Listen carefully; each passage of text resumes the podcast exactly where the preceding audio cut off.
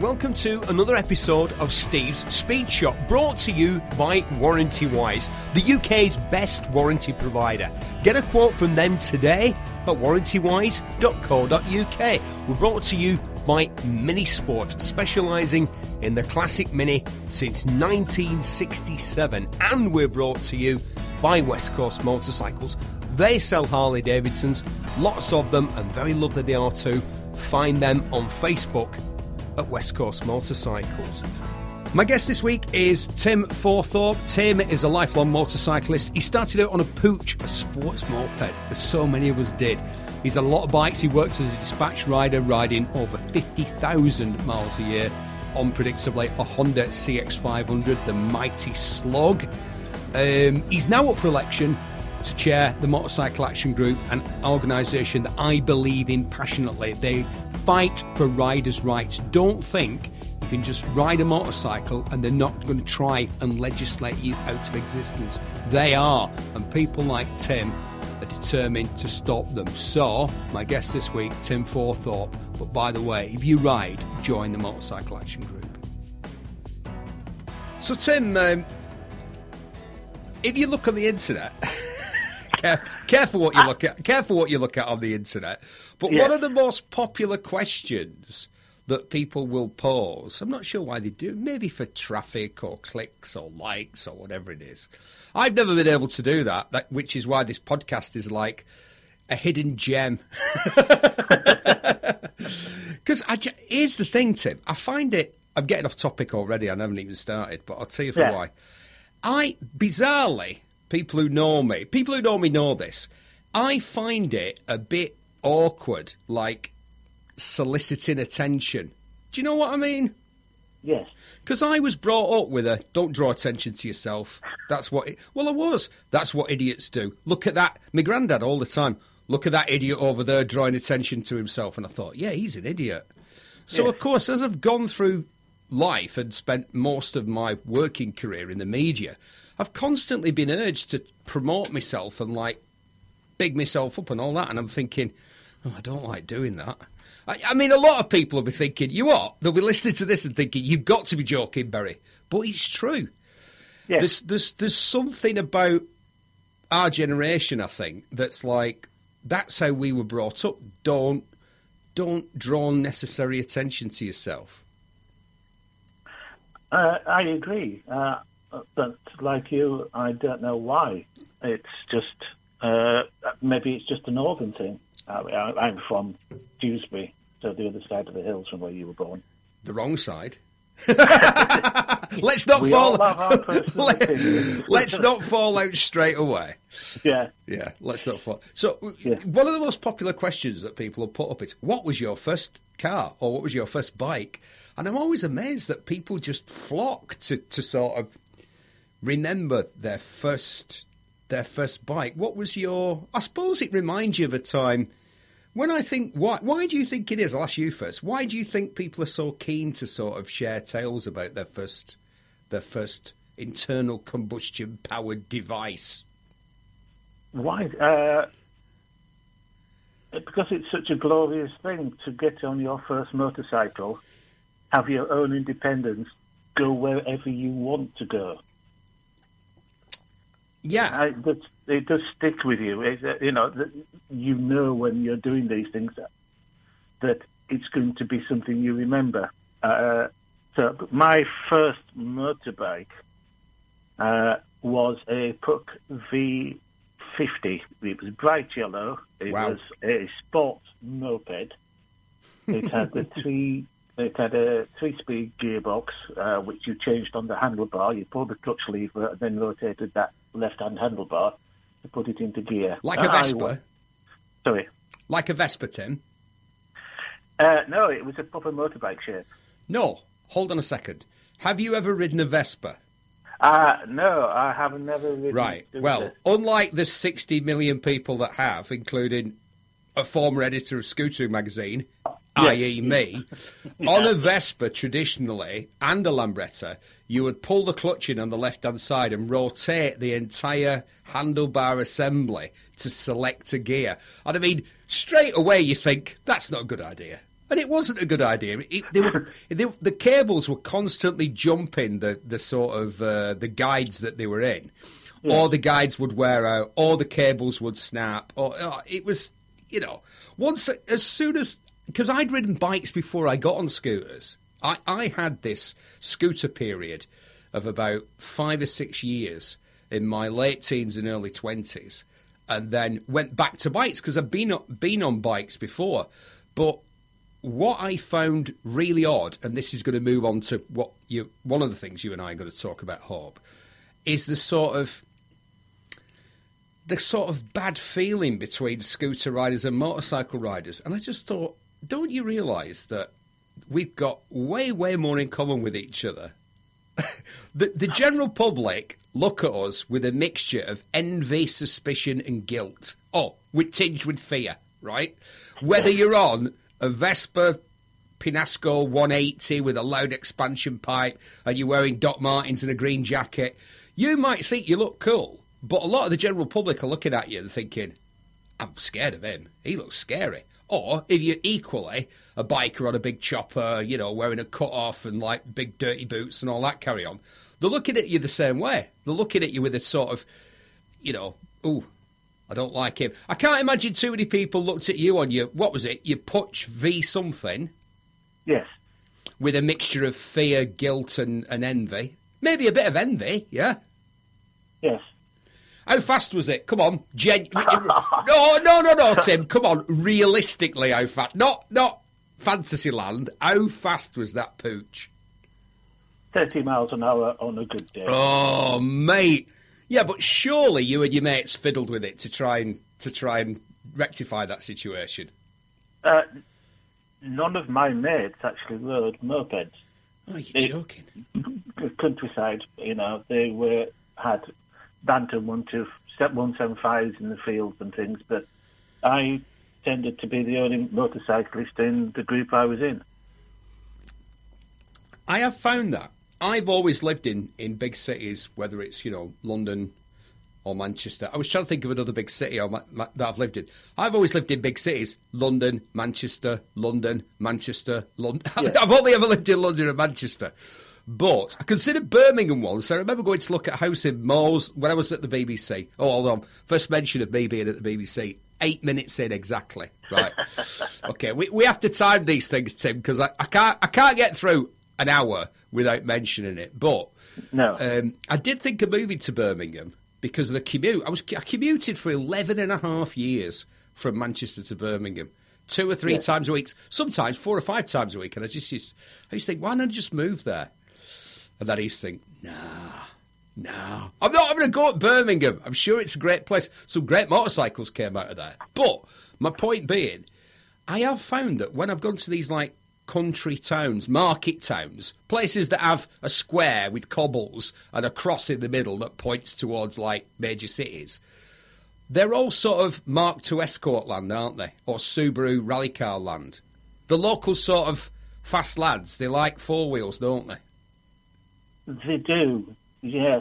Just going back to this distinction between scooters and motorcycles. Yeah. I think uh, back when I was the regional rep for the Motorcycle Action Group in London, not one person, no, well, very few people were actually scooter riders, and they didn't join and do the things that we were doing in the Motorcycle Action Group. They had a very distinct culture, and then two never seemed to mix at all. Well, I think it's different now. If you go to the Distinguished Gentleman's Ride, which goes on all over the world. Uh, is it in September, Tim? It is. It's around September time, isn't it? It is, yes. And they encourage you to ride Dapper, which is probably a bad idea. Uh, first mention of first mention of Jay Leno, nine minutes forty seven seconds. Because as Jay Leno as Jay Leno often points out when he gets on like a Henderson or a, a, an old Velocette or a Vincent or something like that and puts on a full face helmet, he said, I always feel odd putting on a full face helmet and getting on a vintage bike. But of course, you're far more likely to have a horrible accident on a vintage bike because engine power was sorted out way before anything else, wasn't it? You think 1922 a Henderson Deluxe did 100 miles an hour. You could go and buy a 100 mile an hour motorbike. When I when I ask people that and say, when do you think the first 100 mile an hour bike? They go, oh, uh, Brough Superior in the or Vincent. I go, no, no, 1922. The Henderson brothers demonstrated their deluxe model with a four valve head. Again, four uh, four cylinder and, and, four valve heads, and it did um, 100 miles an hour. I, I mean, one of them. Hold on, one of them was killed shortly afterwards. I would add that one of them was killed in the same year, demonstrating that bike. So let's, you know, let's let's emphasise that. That does emphasise, doesn't it? Engine Yes. power came way before brakes, tyre technology, suspension, chassis technology, any of that. They went, oh, let's just make it. Oh, it's making lots of power. Great. Then you're dead. So it's like a bit of a problem, you know. But that carried on. I mean, even the 60s and 70s, something like the Laverda Jota was awesomely fast, but, you know, handling and cornering were uh, not as good, is the way I would put it. I'll add another one to that list. Katana, 1100 Katana. I, I lusted after one of those motorcycles. On the way to school, there was a pub uh, called the Jolly Wagners. I don't know if it's still there.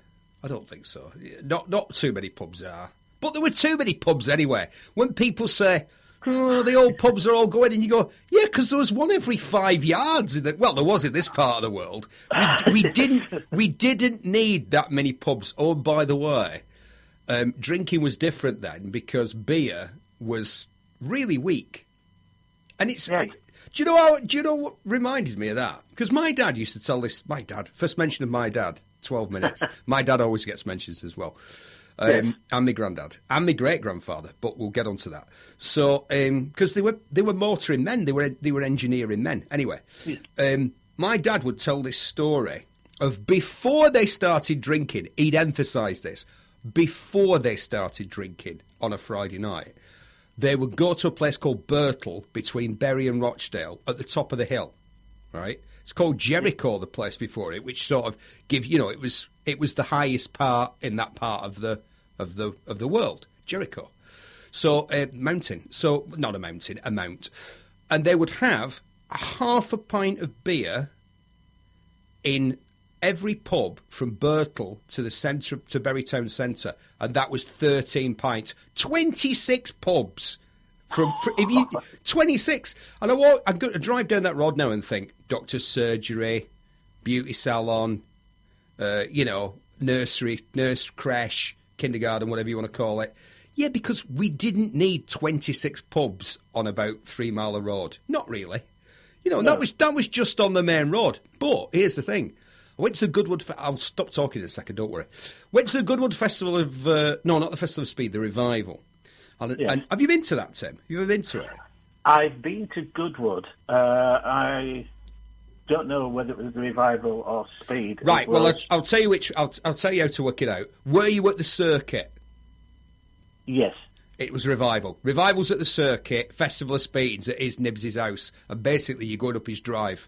So Ah. we were at the Revival at the circuit, which is a couple of miles down the road, Yes. and they recreated a Tesco supermarket from the 1960s and put on sale all sorts of stuff that you couldn't get, like spangles. right? And one of the things that they put on sale was double diamond lager. Do you remember that? I, I grew up in a pub, uh, so, well, several pubs. Right, well- And yes, I'm aware of all the alcohol you could buy. So I'm necking this double diamond. It was a really hot day. I'm dressed as Jack Nicholson, wearing a Hawaiian shirt, smoking a big cigar, Ray-Ban Wayfarers, and drinking double diamond lager. I'm not sure double diamond is is Jack's favourite tipple, but there you go. and my missus is going, "What are you doing drinking that beer?" And I went, "Look how strong it is, sweetheart, or rather how strong it isn't. Two point four percent. It's basically Yeah. shandy." So all those stories that my dad told about, oh yeah, we used to have 13 pints before we started drinking. I'm like, Dad, it was 2.4% or less. That's not Yeah. drink. That's not. I don't think that really qualifies as drinking. well, uh, traditionally, uh, water was poisonous, so everybody used to drink beer. That's why we had a lot of pubs. Yeah, and they had and they had small beer for children, didn't they? They said, "Here, have, have your." Because when people use that phrase, "Oh, it's small beer," they mean it was a bit rubbish. And Yeah. small beer was beer for kids, and people thought it was a bit rubbish because it was for children. You couldn't really, you couldn't really put that much. But as you said, drinking water was dangerous. Yes. As I think WC Field, WC Fields was remarking even in the sort of 1930s. But uh, we've got a bit off topic. We always do. yeah. Do you know who I found out was a keen motorcyclist the other day? Talking of like No. WC, Field? Charlie Chaplin. Oh, okay. You only just. that. It's funny you you often find because I've got this kind of thing about Steve McQueen, and it's and and the thing that I've got about Steve McQueen is I'm bloody sick of Steve McQueen. The the number of this sort of they go oh there's Barber Steve McQueen Steve McQueen. St- uh, the, racing his life, the rest is just waiting. Oh, let's buy a poster and put it. I've got a Steve McQueen picture in my Yeah. den, right? But Yeah. I put it up years. ago. I put it up years ago before people were interested in Steve McQueen. And you go to somewhere like Goodwood, and you go around the stalls that sell all the ephemera and all that, and they've got all these posters of him giving the V sign and all that sort of stuff. And you you think, do you know what? There were other actors and celebrities who were way more into bi- well, at least as much into bikes as him, but they didn't just shout about it all the time. Like, for instance, George Formby. Oh, okay. Yeah, that's stunned you into silence, hasn't it? well, he's the answer to the pub quiz, quiz. Well, I'll ask you the pub quiz question, and then you can give me the answer. But I've given you a bit of a clue. Who's the only person that's ever won the Grand National, the FA Cup, and uh, the Isle of Man TT Well, from going from your previous statement, George Formby. in his films? I think it's the FA Cup. I may have got that bit wrong. I know there's one where he wins the Grand National. Yes. I know, uh, I've got to tell you a quick Grand National anecdote before we get back to George Formby. I was commentating on the wettest, wettest, it was a sprint at um, the Aintree circuit, the, cir- the motor racing circuit, which exists in and around the famous Grand National horse racing circuit. And it was the only time in 36 years that they'd had to cancel the event because of rain. But being British, they'd, we'd manfully soldiered on for most of the day, trying to ignore the fact that it was torrential. I mean, torrential. Not just a bit of rain. We're used to rain in the northwest of England. Yes, you are. Torrential. Yes, we are. Thank you, Tim. Torrential rain. And um, I was actually comment. The, the reason they stopped the event was because a guy in a Peugeot, I think it was a 106 Rally, quite a handy little hot hatch from the 90s. He left the motor racing circuit at the end of the straight, went through a surrounding perimeter across the grass, through a surrounding perimeter fence, and embedded himself in Becher's Brook. How about that? So that bloke will go through the rest of his life and they'll go, he'll go, oh yeah, I'll never forget 2017 when I, I came to I came to an abrupt halt at Becher's, and people will go, were you in the Grand National? And he'll go, no, I was in a Peugeot 106 Rally. It just reminded me of a statement my younger brother said about the two CV. He used to call them puddle jumpers, I like a 2CV. and uh, that would have been ideal. You might have even been able to take the fence. Yeah, well, uh, uh, my first car was a Porsche 2CV. It was a it was a 2CV and it's Sunday best. I had an Ami. Yes. which was the same arrangement, an AMI brake. And and the the pretense there was, of course, that when you turn a saloon car into a load carrier, you don't really want to. You don't really want to make it less desirable, so you give it a name like Estate, which of course comes from a car that I would use on my estate. Now, the fact that most people who bought an estate car didn't even know that or, or lived on a council estate, which is quite different for Yes. people listening around the world, um, was a different matter. And, and one of the other things, of course, is they call it a station wagon in, in the States or, or here as well. If Aston Martin extended the back end of a DB6 or whatever, they call it a shooting brake. And, and, and try and suggest that that's where you put your dogs and your guns when you're out on your land blasting things out of the sky. And the weirdest thing was that when I got my AMI brake, Ken 477P, where are you now? Can you remember the registration of that Puch? Can you remember it? Oh no! no, oh come on, because you, you blasted my theory out of the water. Anyway, to get back to the, this anecdote, when I um, when I got Ken Ken four seven seven P my Citroen Ami eight brake, I thought how ridiculous, as if this would be used like by some bloke for shooting. That's exactly what happened to it. The bloke who bought it from me, although he technically bought it off my dad, and my dad didn't even tell me that he'd sold my what was allegedly my car. Oh, I've got rid of your car. I've got your mini. It's outside. You can keep paying me. You can keep paying me weekly. It was a bit more, but never mind. I'll let you off on that. That was the way my dad operated. Didn't ask me. Didn't consult me. Sold the car out from under me. Bought another car without asking me. But you know, I wasn't complaining because he didn't put the payments up. So um, that's what happened to it. The bloke who bought it, this sort of tatty second-hand Citroen, Citroen 2CV in a in its Sunday best, he went shooting because he was he was doing his shooting on the wetlands near like Southport and Ormskirk. Do you know that part of the northwest? Uh, no, I don't. It's very flat, flat lands. It's where you got taken. You know, when you were at school, and they, locally, they always used to take you to a place. Like the, the other place they used to take us from the northwest is the Blue John Mines in Derbyshire. Everyone went there. Where did you lot go? Where did you lot all got ta- get taken? Uh, York for the Railway Museum Yeah. and the, the walls and things. Yeah, uh, yeah. They didn't have the York Museum then. Yeah. Well, um, those wetlands, obviously, the last thing you want to be going on there in is a two ton four wheel drive because it'll just sink to its axles and that's it. But as you were saying, the uh, the AMI or a 2CV, something like that, with its super thin, almost like pram wheels, are weighing as much as an empty crisp packet, it would just puddles jump. It would just skip across those uh, those wetlands and enable him to get to the uh, the place where he wanted to ruthlessly slaughter the slaughter the wild. I used to do it myself for years, and I just I don't know. I've, I've got a really sort of I've got a really ambivalent attitude towards shooting and hunting and all that sort of stuff. I did it. And I'm not going to say I didn't. And I enjo- I sort of enjoyed it when I did it, but it got to the point where I just felt it was a bit, it was getting a bit, it was getting super repetitive. You know, I was like, Yeah. I was stood there in a tweed waistcoat and gaiter and, and, and trousers that only came just past my knees, uh, and I was firing away at birds.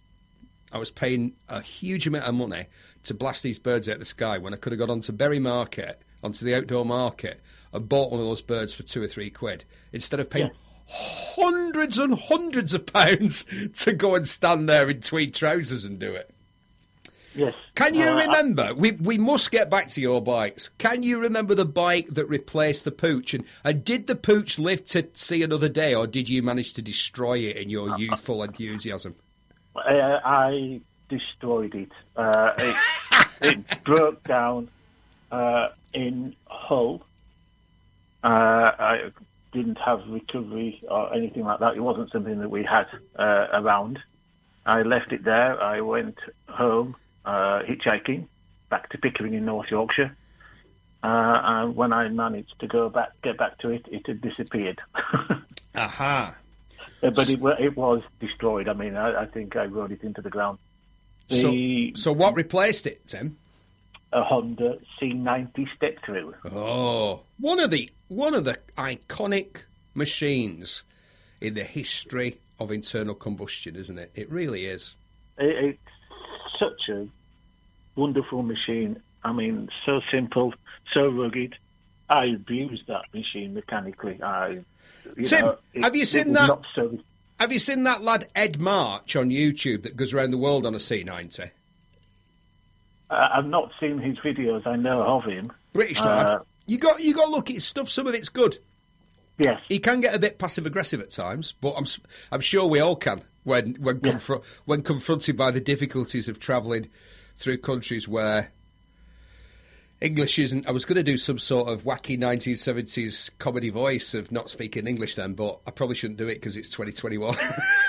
it's not 1978. No, you should watch because one of the things that it does is it proves what you've just said. Ed's, Ed's videos. He's a great kid, and- and he, he goes all over. He's he's been from like the top of Alaska to the bottom of Chile. I'm not saying Chile because I'm from Bury, Yeah. Lancashire. I'm not from Santiago. I hate it Yeah. when people do that. Anyway, so he's gone right to the bottom, top to bottom, on a C90. There's none of this like Ewan McGregor stuff where you get on a big off-road BMW or whatever. You just got on a tatty old C90 and start riding. And if it if it breaks, you can fix it with anything, really, can't you? If you've got a stone and some duct tape, you can fix it. Yes. Yes, I, I mean, I, I have been touring Europe and come across people riding them far and wide. They're not exactly an object of desire, though, are you? I wonder if anyone has ever got laid because they were riding a Honda Cub. I mean, they say you. well, they say you do meet the nicest people, but you meet the nicest people, and then they have a bit of a giggle at your transport, really, don't they? well, it, it's. I I don't know about humour, but it, it seems to be uh, either English or Northern humour. My dad was a big man for them. He'd buy them, sort of people had, because like you said, they were so easy to fix. Something would go wrong with them, and somebody had offered to sell it to him, and he'd buy it, and they were such an easy fix. He'd buy it, fix it the same day, and flip it the next day, and come Yeah. on. He'd, he'd go on, go on, go to work on a blue one, come back on a red one, and you think, hold on, what's what's going on? Oh, right, okay. He had lo- he had he had loads of them. Yeah. And usually with a dirty, great big box on the back. I don't know what he had in that box, tools or something like that.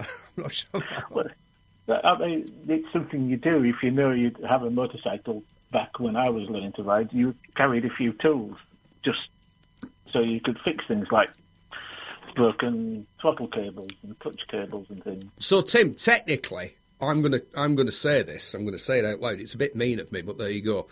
We've not really had a true motorcycle yet, have we? We've had a sort of a sports moped. We've had Yeah. a, we've had. Um, not sure if the C90 is a is a scooter. It's not really a scooter, is it? It's a step through. So when does the first motorcycle that we we would recognise as a motorcycle make an appearance? Uh, after the Honda 90, it was a Honda again, uh, CB175. CB175? I always get that mixed up. It was twin carb as opposed to the single carb. So it was the sportier version. Oof. And um, uh, how were we? How were we purchasing these bikes? Was this was this buying them new on the, up new on the hire purchase, or were they were they bangers out of the local paper, out of the classifieds, or the auto trader? Well, the uh, CB was by uh, word of mouth for a friend of mine I was working with at the time. He had one, and he told me about this other one that was for sale. Uh, so, using my hard-earned cash, I rocked up, had a look at it, bought it, and rode it on the same day. Probably slightly illegally, looking back on it. Oh, you terrible man! Hey, Tim, regular listeners to this show will know that we, we've had people on here who rode for years, for years. right. Well, okay. Second mention of my dad when I was. Oh, this has got to be about fifteen years ago. My brother, who doesn't, I get on okay with my brother, but we we we don't bother each other too much. You know, we talk and we get on, but we. we you know, he doesn't call me that often. Let's put it that way. Yeah. Get a call from my brother. He's like, "Have you heard?" I said, "What do you mean?" he said, "He said, what do you mean?" He said, "You're going to love this," because when we were growing up, our dad, we used to hear these stories about our dad, and he used to ride motorbikes, but he was an incredibly conservative motorist. We'd be driving along in our Hillman Hunter or our Hill. He was a big man for the Rootes group, my dad. So Chrysler Avengers, Hillman Hunters. Most men back then were either most working men were Ford men or Vauxhall men, weren't they? Not my dad. My dad was a Rootes group man. Chrysler Avengers, Sunbeams. What was that thing that was a hatchback? I'm trying to remember. Terrible thing. anyway, he, he, he liked them. So we'd be driving along. Somebody'd go past, somebody'd overtake us, and my dad would go, first in the race to the cemetery, and stuff like that. And I was thinking, I was thinking, he's doing 40 miles an hour, Dad, on a dual carriageway. He was a very conservative motorist. And we couldn't square this image of our dad. People used to say, oh, your dad, your dad, Alan, back in the day, on his bike, all these stories, you know. So we thought. Anyway, my brother calls me, like I said, 15 years ago, and said, Dad's been pulled over by the police. I said, You're joking. What for? You know, like, can't be for speeding. He said, No, no, he had a brake light out or something.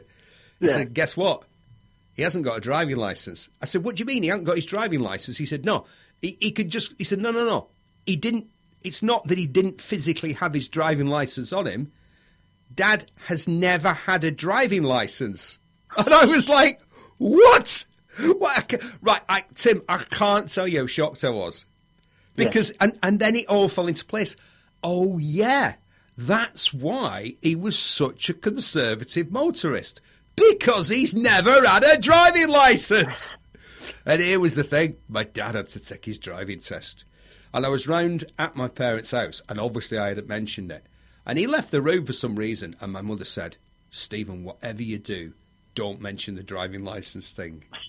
Whatever you do. Because I am, I am, as friends, colleagues, people who've stood next to me at a bus stop will know, I am liable to blurt out things inappropriately. Do you know what I mean? So I could have said. Uh, he didn't find it fun. He did not find it. He had to have driving lessons. So this is a guy. How old would my dad be then? Early fifties. He, had, he had to have driving lessons to get through his tests. he didn't find it amusing at all. But, you know, it was. Um, it's a funny arrangement in the UK, isn't it, Tim, where you can buy a car, you don't have to have drive, Yeah. you don't have to show a driving license. You can get insurance, you don't have to show them a driving license. You can Yeah. tax it, you don't have to show them a driving license. So, like my dad, you can make sure everything else is in order. It's if the police are following you, the number comes up on their computer, it's taxed, it's insured, it's MOT'd, off you go. It doesn't say, oh yeah, by the way, the dude driving it's never had a driving license. You might want to check that. thank God, Tim, thank God he passed. That's what, Yeah. thank God he passed. Well, there you go. So Yes, I think it might have been more like I didn't tell the insurance company until I got home that I was riding a different motorbike. Ah, well, there you go. So, did you take your te- well? No, once. Uh, yeah, did you take your test on that bike, or had you already passed it? No, I. This was before the one two five rule came in, so the maximum I could ride was a two fifty, Yeah. uh, and I rode that. Uh, and well, I didn't actually take my motorbike test until after that rule came in. I actually moved to London, and was riding around London uh, on a one two five. I can't remember a, a CG one two five. Yeah. I had a, I had a couple of those. They were such a great bike. They are a great bike. And again, the CG125 is the cornerstone of the Chinese motorcycle industry. If you if you look at all these super Carlos Fandango spiced up Chinese single cylinder bikes on the street, whatever configuration they are, cafe racer, adventure bike, low rider, bobber, whatever they are, Yes. they've all got a CG125 engine. There, you look and you go, that's a CG125 on the Lexmoto Pulse Adrenaline Venom Extra Sport Plus. That's the CG12, and that's the CG125 motor as well. It's either that or the Yamaha SR125 engine.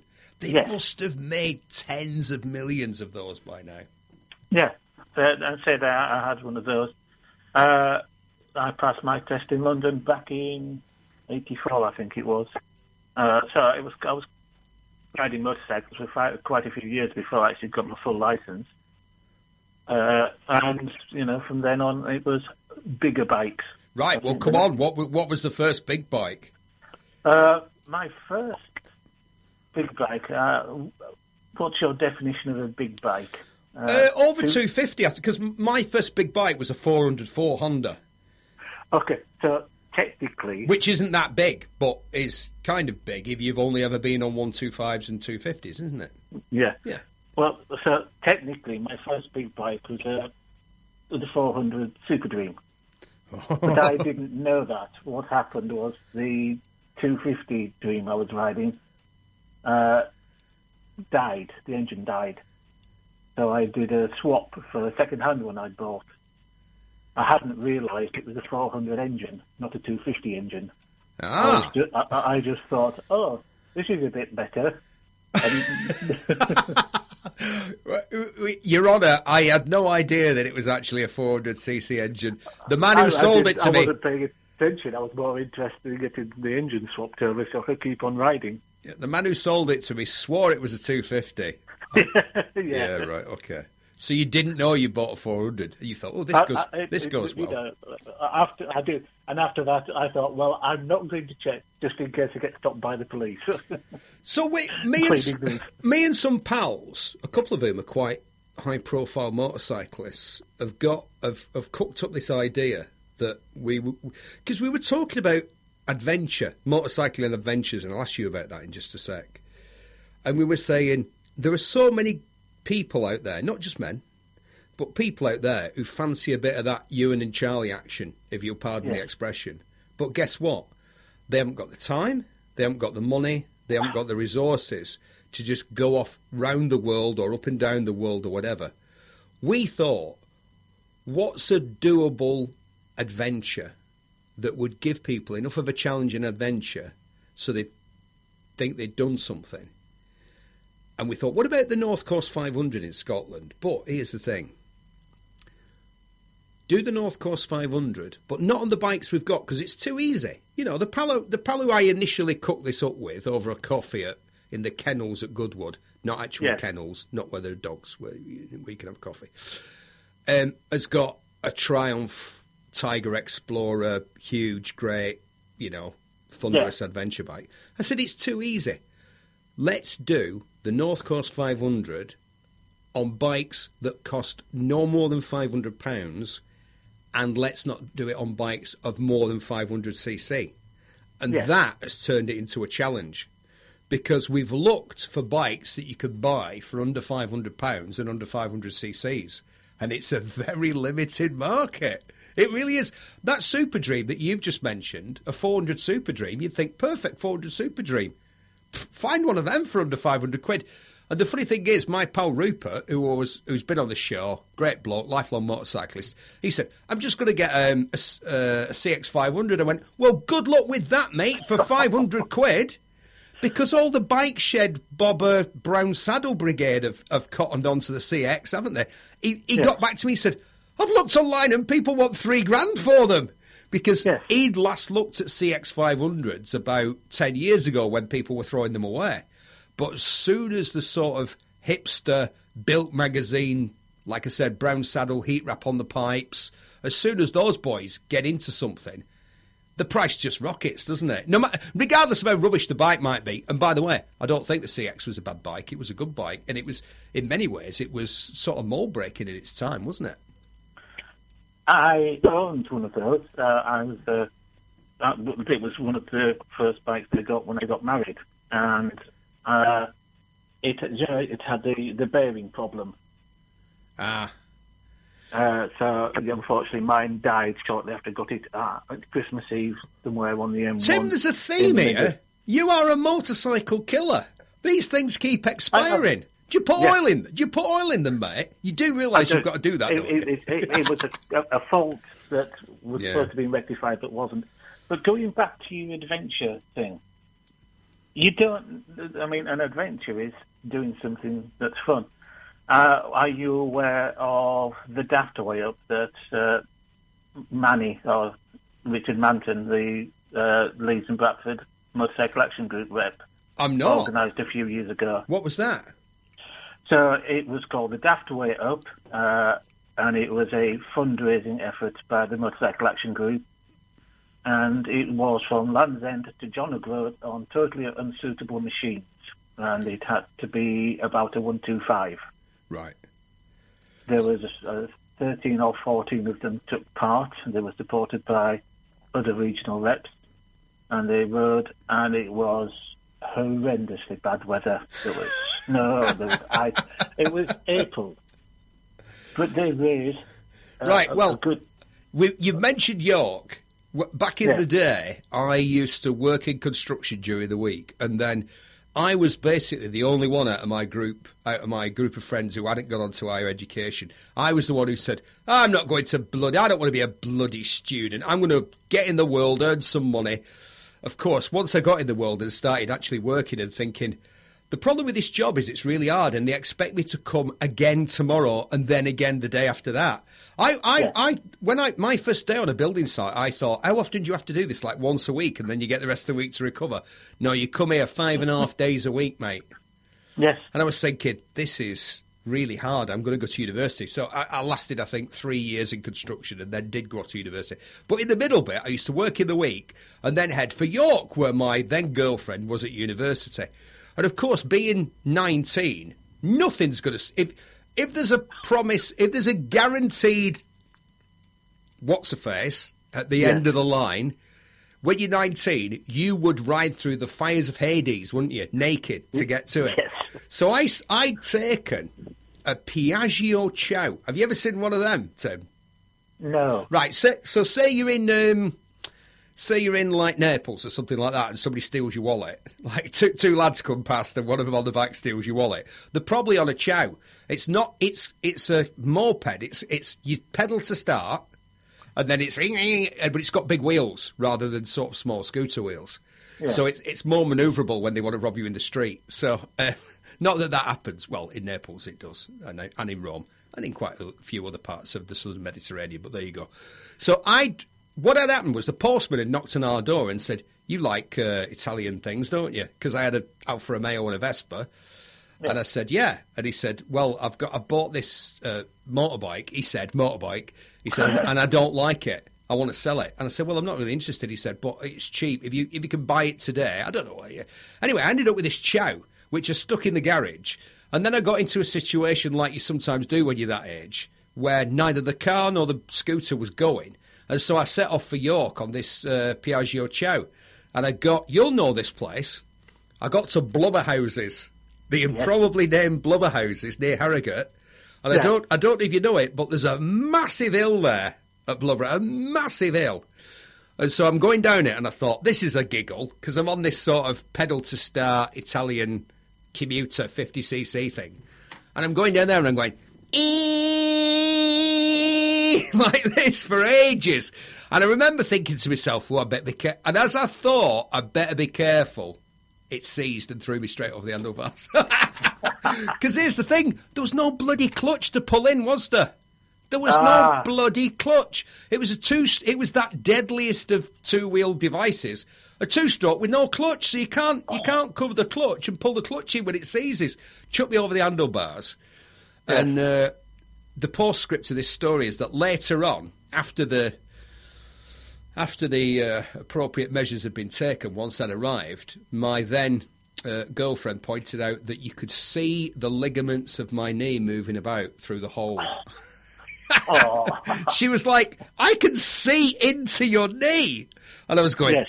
"I was going." It was really, it was numb, and I was going, "Oh yeah." I mean, it hurt later. People are saying, "Oh, can you? What do you mean?" It was well later on. It hurt. Yeah. Let me tell you, but I was Yeah. feeling no, feeling no pain then. but going back to this adventure thing, Oh, sorry. Yeah. So it was terrible Yeah. weather, and they were all on one two fives and fifties and stuff like that. Yeah. yeah, then they, you know, they all eventually got there. It took them several days because of the speed they reached. Uh, they did a fine job. I mean, they raised money for Macmillan as well as uh, Motorcycle Action Group Fund. But they are talking about doing it again on even less horsepower. I don't think it's had many takers at the moment. I think I'm- floated. I think I should get onto eBay straight away and see if I can get a Piaggio Ciao Yeah. and get involved. But mm, I've got to say, technically, my first adventure was probably about three miles long, and it was on the, the CB 175. And basically, I got on it, and I decided to go up a footpath up a, through a small piece of wood, woodland. And I rode down this footpath in this small piece of woodland, really enjoying myself. Got to the other end, turned around, came back, and that was my first motorcycle adventure. When did you first fall off badly? When did you when did you first end up in hospital? Ah, Go on, go on. Let's have that story. do you know the North Yorkshire Moors Railway? I do, yeah. So when it first started, the government had this job creation scheme. Mhm. And I was put on this job creation scheme, and I lived in Pickering at the time, on the outskirts of Pickering, so I had to ride to uh, work. And in the middle of winter, on my two wheels, there is a corner I went round, and for about a week in a row. After, after the first time, I was more careful, but for about a week in a row, it was just sheet ice, and I went round it the first time, and I came off, and I went sliding across the road in the early hours of the morning Ah. on sheet ice. But the, the most serious accident I had that sticks to my mind was when I was a motorcycle courier in London. Oh right, so you had a go at that, did you? I watched um, a documentary last night about that. A, a pal of mine, Vince Ryder, um, Yeah. sent me a link, or he put it. He didn't send it to me. He put it up on, on Facebook, and I think Vince did something like he did about ten years, eleven years as a courier, Yeah. and um, I knew quite a few lads who, who. I did one day. No, I did. Did I do two days? Well, we filmed it over two days, but I did a. I did a. Hold on, first mention of Top Gear, forty-five minutes. We, Ah, d- we did ah yeah yeah I always mention it always get usually I don't even get ten minutes in but there you go so that's not bad but we did Yeah. um, we did a, a piece where I pretended I was was a courier and I had the radio on and all that and I went to Chaz Bikes did you ever go to Chaz Bikes I like Chaz. Yeah. Chaz is still there. He's down by the Imperial War Museum now. good lord really Yes. God, uh, that was a while ago. Because Yeah, the thing about Chaz local- Bikes was he would only work on courier bikes, and they Yeah. would do you on a CX500 a full service in 20 minutes. Like three blocks would swarm all over the bike. They'd change the tyres, they'd change the oil, they'd change the plug, the filter, they'd change everything in 20 minutes while you had a cup of tea. yes. But they, Uh, yeah, So anyway, so I, was riding a hired the CB200. I love the CB200. It's a Really? great little buzzy bike. Yeah, it- Right. it, just RS. Sorry, the CB200 RS. Oh, I know which one you mean. Yeah, that was a cracking bike. That had an overhead cam, didn't it? So it was. It, it, it, yeah. it, was a, it was a bit of a sports bike. So anyway, I got a job to go to Watford. Uh, this was just after I had had a puncture and I'd taken it back to the motorbike shop. They'd plugged the puncture, and I was doing about 70 miles an hour, and the plug came out of the back tyre. I ended up high siding on the M1 uh, from the outside lane to the hard shoulder with the motorbike pushing me down the road. Oh dear. oh, Uh, that's, that's when I ended up with a broken left wrist and a plate in it. Was that all? A broken wrist? Yes, Oh, you I, were. touch wood. Well, you I have been very lucky with my accidents. I've had some that, well, anyway, I've had some that have, have been could have been potentially very serious. Yeah, well, it's it's not the accident; it's the stopping, isn't it? I mean, my Yeah, last my last one, which was December 2019, the bloke who knocked me off threw me into the opposite carriageway. I ended up I ended up on the, the other side of the road with cars literally swerving to, to, to avoid my tumbling torso.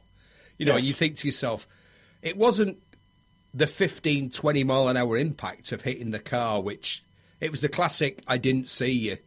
And as Yes. I've, I've already said on this show, I pointed at the giant 1200cc BMW lying on its side, leaking all fluids everywhere, and said, "Oh, shall I get a bigger motorbike?"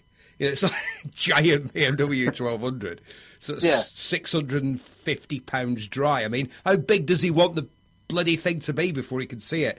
But the people swerving out of the way, you know, if one of them had hit me, that that would have been the problem, not not the impact. It would it would have been the stopping rather than the than the than the accident itself. Do you do you? I mean, the one before that, I got knocked off my son's Yamaha 125, which meant I was wearing street clothes instead of proper motorcycle gear, which is stupid, but I was on a 125. I thought, Yeah. erroneously thought, oh, I don't need to put loads of gear on, I'm only on a 125. And um, the thing that I'll remember is standing up after the accident and thinking, how did I get to here? The accident is over there. Is way Yeah. over there. And how did I get to here? And I got to here mainly in the air because I'd gone straight over the bonnet. It was a Mercedes S Class, a big three box car.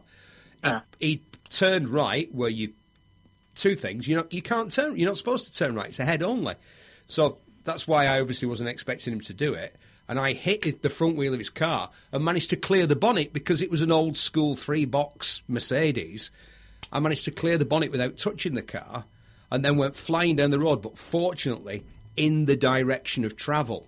So I just went into empty space instead of hitting a lamppost or a fence or something, you know, pretty much immovable that may have done a lot more damage than just tumbling and rolling down the road did. Yeah. Uh, and it was my birthday. Did I mention that, Uh, Tim? no, you It was my bloody birthday the day that I was on my way to my birthday party. Can you imagine? Happy birthday to you. I'm like, I actually, I actually carried on. I didn't go to hospital. I didn't go to hospital because I was just banged up. I think I had a few broken bones in one foot, but I've had that before playing rugby and football, where I've ended up in A and E, and they've said, "Oh yeah, you've got a few of the small bones in your foot broken," and you go, "Yeah," and they go, "Right, that's it. You can go now." Oh, you're not going to do anything. They like look at you like, "What do you want us to do?" It's, it's just don't put any weight on it. You're going to have to hop for a while, okay? you know, Yeah. It's like one of those jobs. So when did you? When did you? So there's a there's a traditional biking career, starting with small bikes, moving on to uh, to bigger bikes, um, and then working as a, a courier. What sort of mileage were you doing a year? Doing because people are always that's what blows people mi- people's minds. What sort of mileage were you doing then, Tim, in the career days? In the courier days, I was doing thousands a week. A easily. thousand a week, yeah. So you're doing fifty thousand miles a year. Yes. Wow. So you're doing what the average motorcyclist does in about 10 years or Yeah. even, even longer every year. A lot of people get put off motorcycling. Producer Paul here, who, who produces this show, was a motorcycle career. And he's sort of back into it now, but he said for a long time that job put him off motorbikes because of the weather mainly. Yes. Uh, uh, it, I've never been put off motorcycles. I've had to give up m- motorcycling for financial reasons when my family came along. Uh, but I got back into it when I became single again, and that was my first bike. Then was an SL one two five. Right. A So, bike's, a bike's know, a bike, isn't it, mate? You know what I mean? It's like, It, it is, and Yeah. I, I was smart enough to realise that after I think it was about eight years, I couldn't really get back on the the big bikes. The, the bike before that was the uh, CB 750 F2.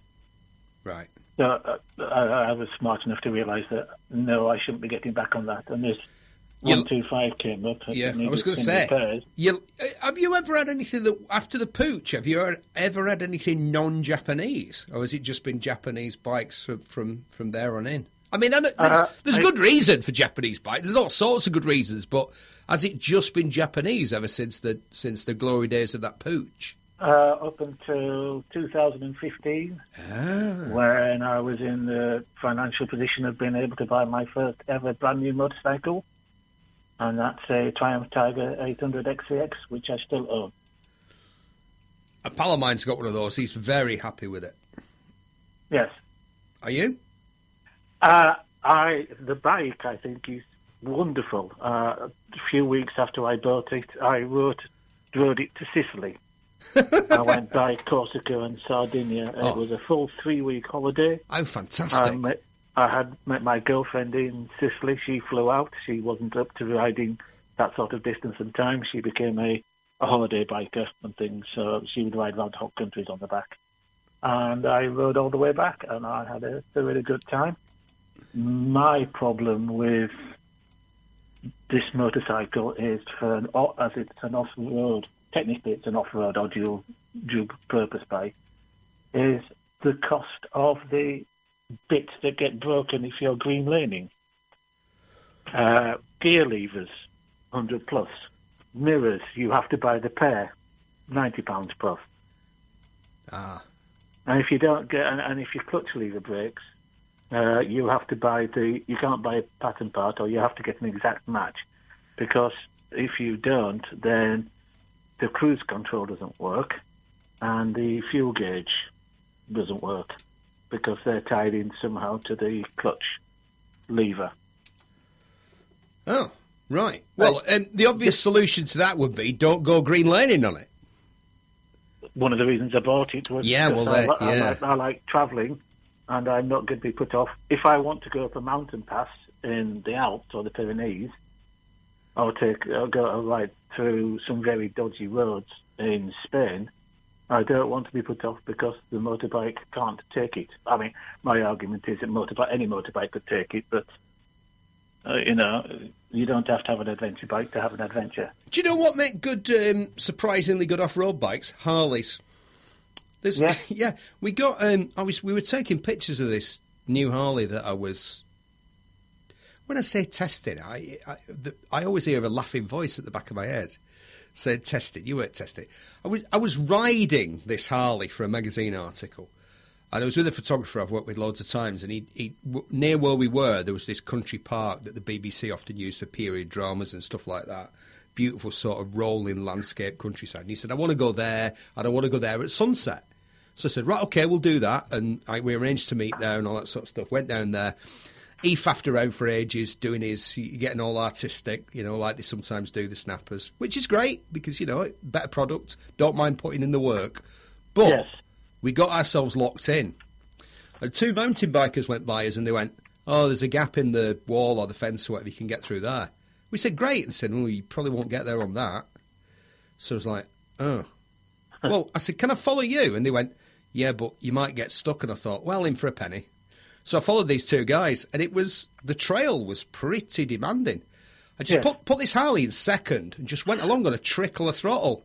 And it, Yeah. tra- it was so torquey. It just, it somehow, as long as you didn't fiddle with the throttle or dare touch the brakes, managed to get through. And they were quite, they were like, I think they were a bit disappointed because they had these sort of Carlos Fandango mountain bikes that cost thousands of, you know, full of titanium and carbon fibre. And, Yeah. I, and I was on a Harley Davidson you know, with, sort of cow on handlebars and all that. And I've managed to go along the same trail as them and get out, get out of the country park. But, Have yeah. you come across Emilio Scotto? I think he's Brazilian. I haven't. Is he on the Is he on the YouTube, Tim? Uh, uh, well, it's a. I only came across him because my brother uh, bought me his book. It's called The Longest Ride. He did half a million miles touring on uh, Wow. Goldwing, but we're talking through Brazilian rainforest and all sorts of things. Wow, Arctic tundra. He just went everywhere on this motorbike. that's almost the opposite of Ed March, who we were, we were talking about at the start of this conversation. Because Yeah. you know the guy who's doing it on a single cylinder Honda Cub, and then you Yeah. go to the absolute other extreme of the Honda range, and the, the dude is doing it on a Goldwing, half a million miles. I mean, this book is several years old. You How know, often? Yeah, but how often, Tim, would you say uh, in the average week will you be struck by the thought that you just want to give all this up and just take off on your bike and ride around the world or whatever? How often? Uh, Le- uh, At uh, least twice a week, quite maybe. often. Yeah, yeah, yeah. Same here. It, it's just, I mean, my motorcycle is my transport. and It's, you know, even if I had a car, it would be a default motorcycle. The stuff I've carried on motorbikes, uh, it's staggering. I have a photograph of myself with, uh, in Corsica on an 1100 pan, with all the camping kit piled up really high on the back probably uh, not very well balanced and things. You know, the CG would have moved significantly. But I'm not a small guy, and my girlfriend at the time was wasn't small, so Careful. it was so overloaded and everything. But it's just a way to go. Yeah, I've always used bikes as transport. Today I've come in on a motorcycle. I, I came out of the came out of the house. I had a choice: bicycle, four wheels, three four wheelers, motorcycle. And I thought, Yeah. I, I remember thinking, it's not raining. A motorcycle is by far the quickest, the easiest, and the most enjoyable choice for this trip. And so, forty after forty years of motorcycling legally on the road, and a few of riding not legally on the road, Yeah. uh, but it was a long time ago. Um, I'm still, I'm really glad that I still think that a motorcycle is the most often the quickest and the most enjoyable way to transport a human being from one place to another. It's a joy, isn't it? Do you still get a thrill out of it? Oh yes, uh, even even the silly things. Uh, I lived in London for forty years, approximately forty years, and my youngest daughter, who is uh, does have a full motorbike license, and she's got a little YBR one two five in the garage. She doesn't ride at the moment because she's a new mother. Uh, I, if the only way I'd never went to see them was by if I wasn't well enough uh, up here. Uh, I moved up to Leeds uh, late last year. My other daughter lives over 10 miles the other side of Leeds from me, and I go there, I take the long way around, I come back, I take the long way around. Just for the enjoyment of the journey. Well, you've got some great roads around there, haven't you, mate? And of course, there's the the old Squire's Coffee Bar, Sherburn in Elmet. That's been a biker meeting place for decades, hasn't it? Over, yeah, over 50 there, years. Uh, last Sunday morning, we had the uh, Yorkshire Motorcycle Action Group AGM, and I, I say I went along to that, and uh, but the main reason I went on to that was it was a different starting point to go and see my da- daughter and grandchildren later on in the day. Well, the thing is, we've we've talked for an hour. I was going to say we've talked for an hour. I've talked for an hour. You've occasionally interjected. I am aware of that. We haven't really talked about the Motorcycle Action Group, which you've been very active with, and which I think is more relevant now than it ever has been. So, just tell people. Could you just tell people quickly why they should join the Motorcycle Action Group and how they can join the Motorcycle Action Group? Uh, why they should join the Motorcycle Action Group? It's to fight for riders' rights. Hmm. They have a history of fighting legislation that can make it more dangerous. They were talking about compulsory leg protectors, which would mean that every time you had a head-on collision, your leg didn't move, uh, you got thrown forward, uh, damaging your back. Uh, if you like customizing your motorcycle, they try to bring in a ban on that, Mm. which they fought and won. Access to bus lanes. You know, bus lanes are a great way for motorcyclists to get through. It makes it a safer journey, a quicker journey. Uh, it's one of the basic uh, campaigns that they have. One of the most important campaigns is motorcycle security. You, think you're obviously aware of how much the insurance rates have gone up for new riders and things. Yep. It's all to do with theft. Yeah, because the police don't take it seriously. And then the, prob- the, the big problem with theft is the big problem with theft here in Manchester. One, the police don't take it seriously. I understand, and and GMP, the resources, the Greater Manchester Police, the resources that they have available, I understand they have to prioritise what crimes they're going to deal with. They perceive that the theft of motorcycles, which are a relatively low value, please don't think that I don't take this seriously. I take it immensely seriously.